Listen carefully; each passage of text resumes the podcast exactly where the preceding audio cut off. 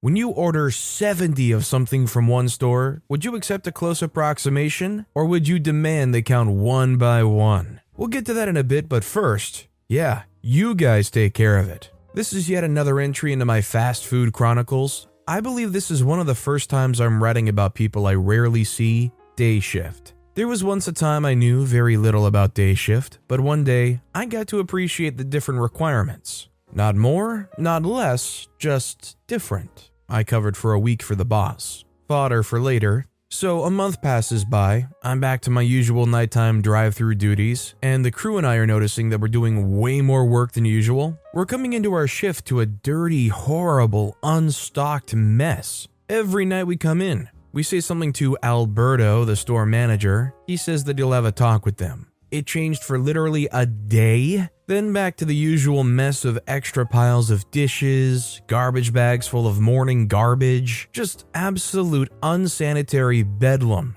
One day, I come in a couple hours early to cover for the front counter. It's this time that I run into Scott, the day shift supervisor. The man whose court dates, daughter names, and ex wives' names are things everybody knows, and not because any of us asked. The man who has a twang in his voice for no reason. He's from Ohio, the bane of my existence. I let him know that his crew keeps leaving us with extra work.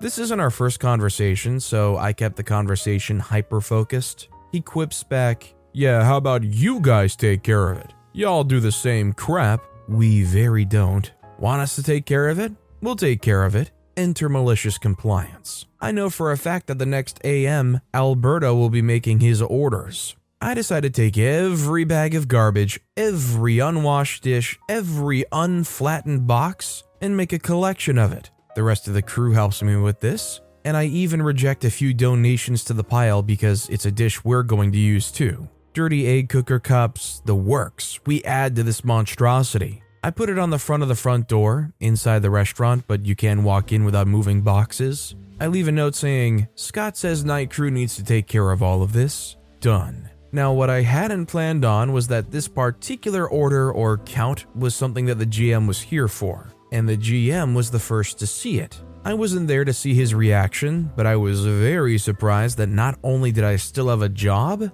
but Scott lost his. Technically a demotion, but he wasn't the day shift go to anymore. All of a sudden, things got better. And over the time, I found out that it was all the dirty egg cookers that set the GM off. I mean, I know it's a fast food place, but I'm honestly surprised people allowed this to happen for as long as they did. Also, hi, I'm Steven, and if you enjoy awesome stories of compliance, why not hit that subscribe button down below? That said, our next story is Doing My Job. Okay, I'm really quite terrible at recounts, so I'll try to keep this quite brief. Basically, I was working casually for a pizza chain, the one that you can't out pizza, and I had to call out for a shift to go to the hospital as I was the victim of some domestic violence and injured my arm. The managers were fine with it, although out of the four I spoke to, none of them asked if I was okay, but that's a different matter. I went to the hospital and the doctor looked at it and just put a band aid over the wounds in my arm and said not to do any heavy lifting and use my arm as little as possible for a couple of days. I questioned whether he could just glue the wound or stitch it, but he refused. I have no idea why it 100% needed to be glued, and my regular doctor said much the same when I showed the injuries to him nearly two weeks later as they still hadn't healed. But after I got to my house from the hospital, I rang my store manager and told him I would only be able to do light duties for a couple of weeks, knowing the doctor at the hospital was wrong. And he said that wasn't a problem and that he appreciated that I was still willing to work. Anyways, I went back to work two days after the injuries occurred. Yeah, I probably shouldn't have been going to work, but I needed the money and I wasn't going to have any otherwise. As soon as I got there, the manager, not the store manager, let's call them Tammy, told me I would be on dispatch, cutting and boxing all of the pizzas and sides. I apologized and explained that I wouldn't be able to do that as the pans can get quite heavy, and the doctor had asked me to not use that arm. I also showed her the bandage I had my arm wrapped in. Tammy asked why I even came to work then, and I explained that I told the store manager about my circumstances and they'd been happy for me to do light duties. Tammy rolled her eyes and told me to answer the phones and serve customers instead, which I was happy to do. We got quite busy and dishes started to pile up, and Tammy told me to get on wash up. I reminded her of my arm and suggested it probably wasn't a good idea to put a fresh wound that was still bleeding slightly in water that was being used to clean dishes. Tammy rolled her eyes and said she was going to the office and she would be back in 20 minutes and that I'd better have done all the dishes and put them away. I tried to explain that I wouldn't be able to lift the fresh out of the oven pans into the sink to wash. But she ignored me and said that my arm couldn't be that bad, or the doctor would have glued the wound or given me stitches, and that she wanted the work done. Cue the malicious compliance. I started doing the dishes and was very careful to only lift an amount that I could handle with one hand, despite it not being very safe. 10 minutes later, Tammy yelled out that I wasn't moving fast enough and that I need to use two hands.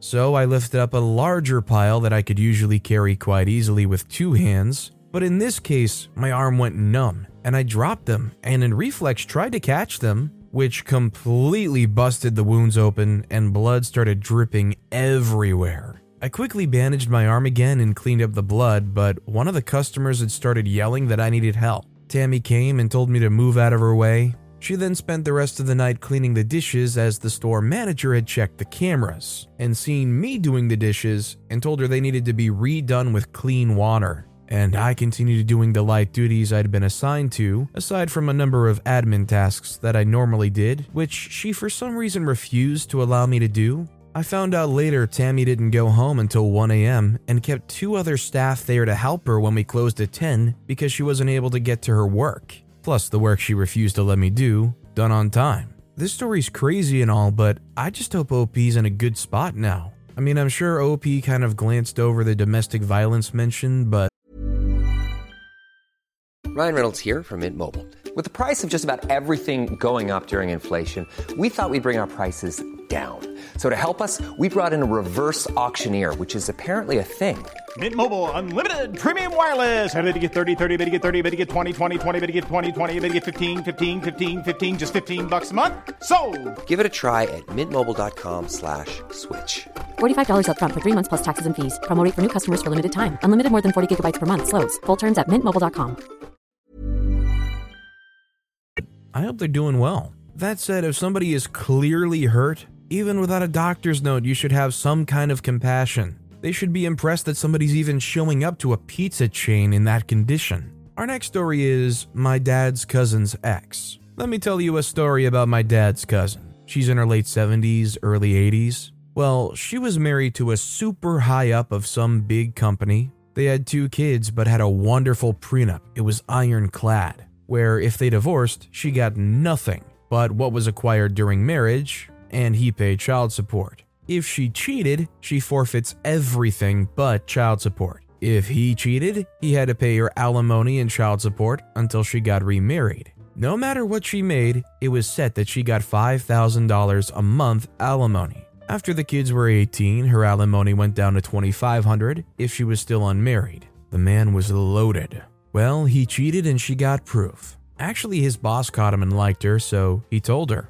even testified to it. Plus, he didn't deny it in court. He was having an affair with his young secretary, so she got alimony and child support. Well, years later, after she finished cosmetology school, she ended up opening her own hair salon in the South. She has a lot in those upscale assisted living facilities, so now she's also loaded. She drives a super cute red convertible Mercedes. Well, they divorced when she was 30. She's still never remarried. He's still paying alimony. She's had a serious boyfriend for 30 years, but she said just despite the ex, she won't remarry unless he dies. So he's been married more than four times, but no matter what, because of his prenup he insisted on, she still gets that $2,500 a month. Well, for at least 40 to 45 years so far, he's been paying. She said after what he did to her, making her give up her dreams and sign a prenup, she was going to make him pay. She did eventually go finish school and follow her dreams after her kids were grown.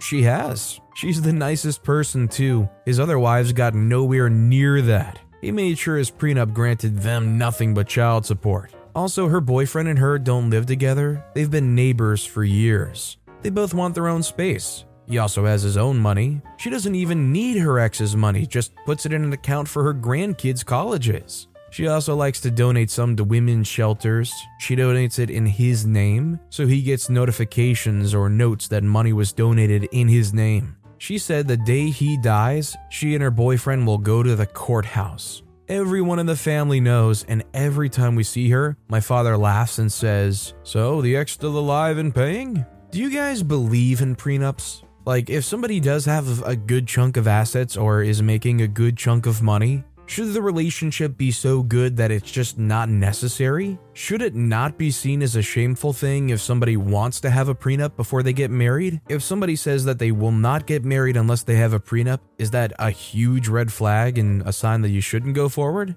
I'd like to know what you guys think. This next story is cancellation fee? My work, yes, the same job where I reported those emails, used to rent their printers from a printer company and they sucked. We paid over $2,400 a month for just the eight LaserJet printers, no toner, no supplies, and we had so many issues network issues, paper and toner issues. And every month we would have to shell out money for one of their technicians to come out and fix their junk. We paid that for over eight years until we went over the numbers and found out it would be cheaper to buy our own machines. So I called them to end the rental. They did the average spiel. What can we do to make you stay? And they were desperate. They said that I would need to pay a small cancellation fee to end my contract, expire 624 2023. The next day, I have an invoice on my desk for $11,296.34 for the cancellation fee. I called them and they gave me a super unclear answer on why it's this amount.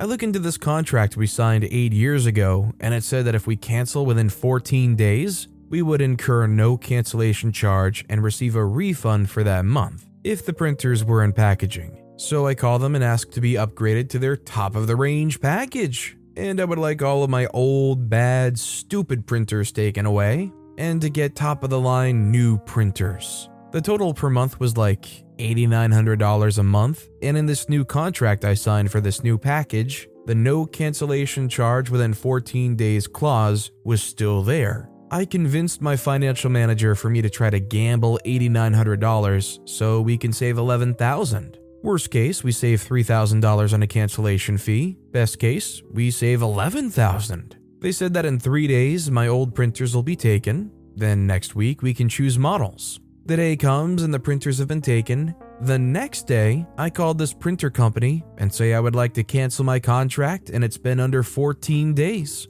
Out of luck, I get connected to the same person I was talking to about getting these new printers. It took me around two hours, but they finally canceled it and they didn't have to pay a fee. They were totally confused and probably pissed. Hey, if you're gonna give somebody that's been in a contract with you for eight years a hard time, that hard of a time to get out of the contract, I say it's fair game. This company was totally loyal to you, and you try to screw them over on the way out. If I was in any kind of job position where I had influence on who you contract with or who you work with for printing stuff, I'd be spreading bad words about this company around all over the place. Just a horrendously predatory charge. That said, our final story of the day is You want 70? Um, okay. One, two, three. So, not mine, but the one that was done to my dear sister. My sister buys these fish to feed my brother in law's pet fish.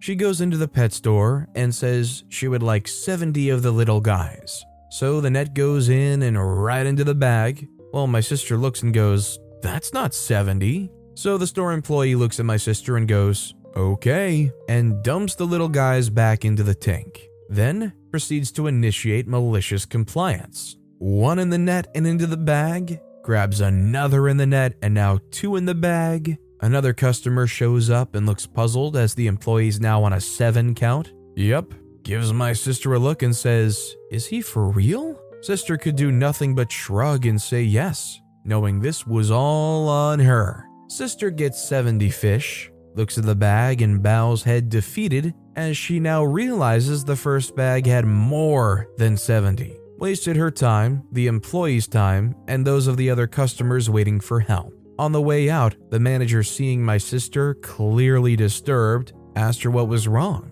She just told the manager that she was in a hurry to get home. No complaint was made. She told us she knew she messed up, but couldn't complain about it either. The employee of the pet store is my hero. Yes, sister realized she messed up big time. We all laughed as she was telling the story both at her and the awesome malicious compliance. So, from the way this story went down and from what I'm seeing in the comments, the common sentiment is if you're going to like a fish store or a bait shop and you're ordering a bulk of something that would be otherwise incredibly tedious to count out, you probably should just go ahead and take the approximation because apparently most places will probably give you more than they would be giving you less. And it makes total sense because if you're a customer ordering 70 of something from a store and they give you a few extra on top, that's only going to serve to bring you back in the next time you want 70 more, right? Like, I bet this sister was ashamed, but I bet they know that they want to go there next time, right?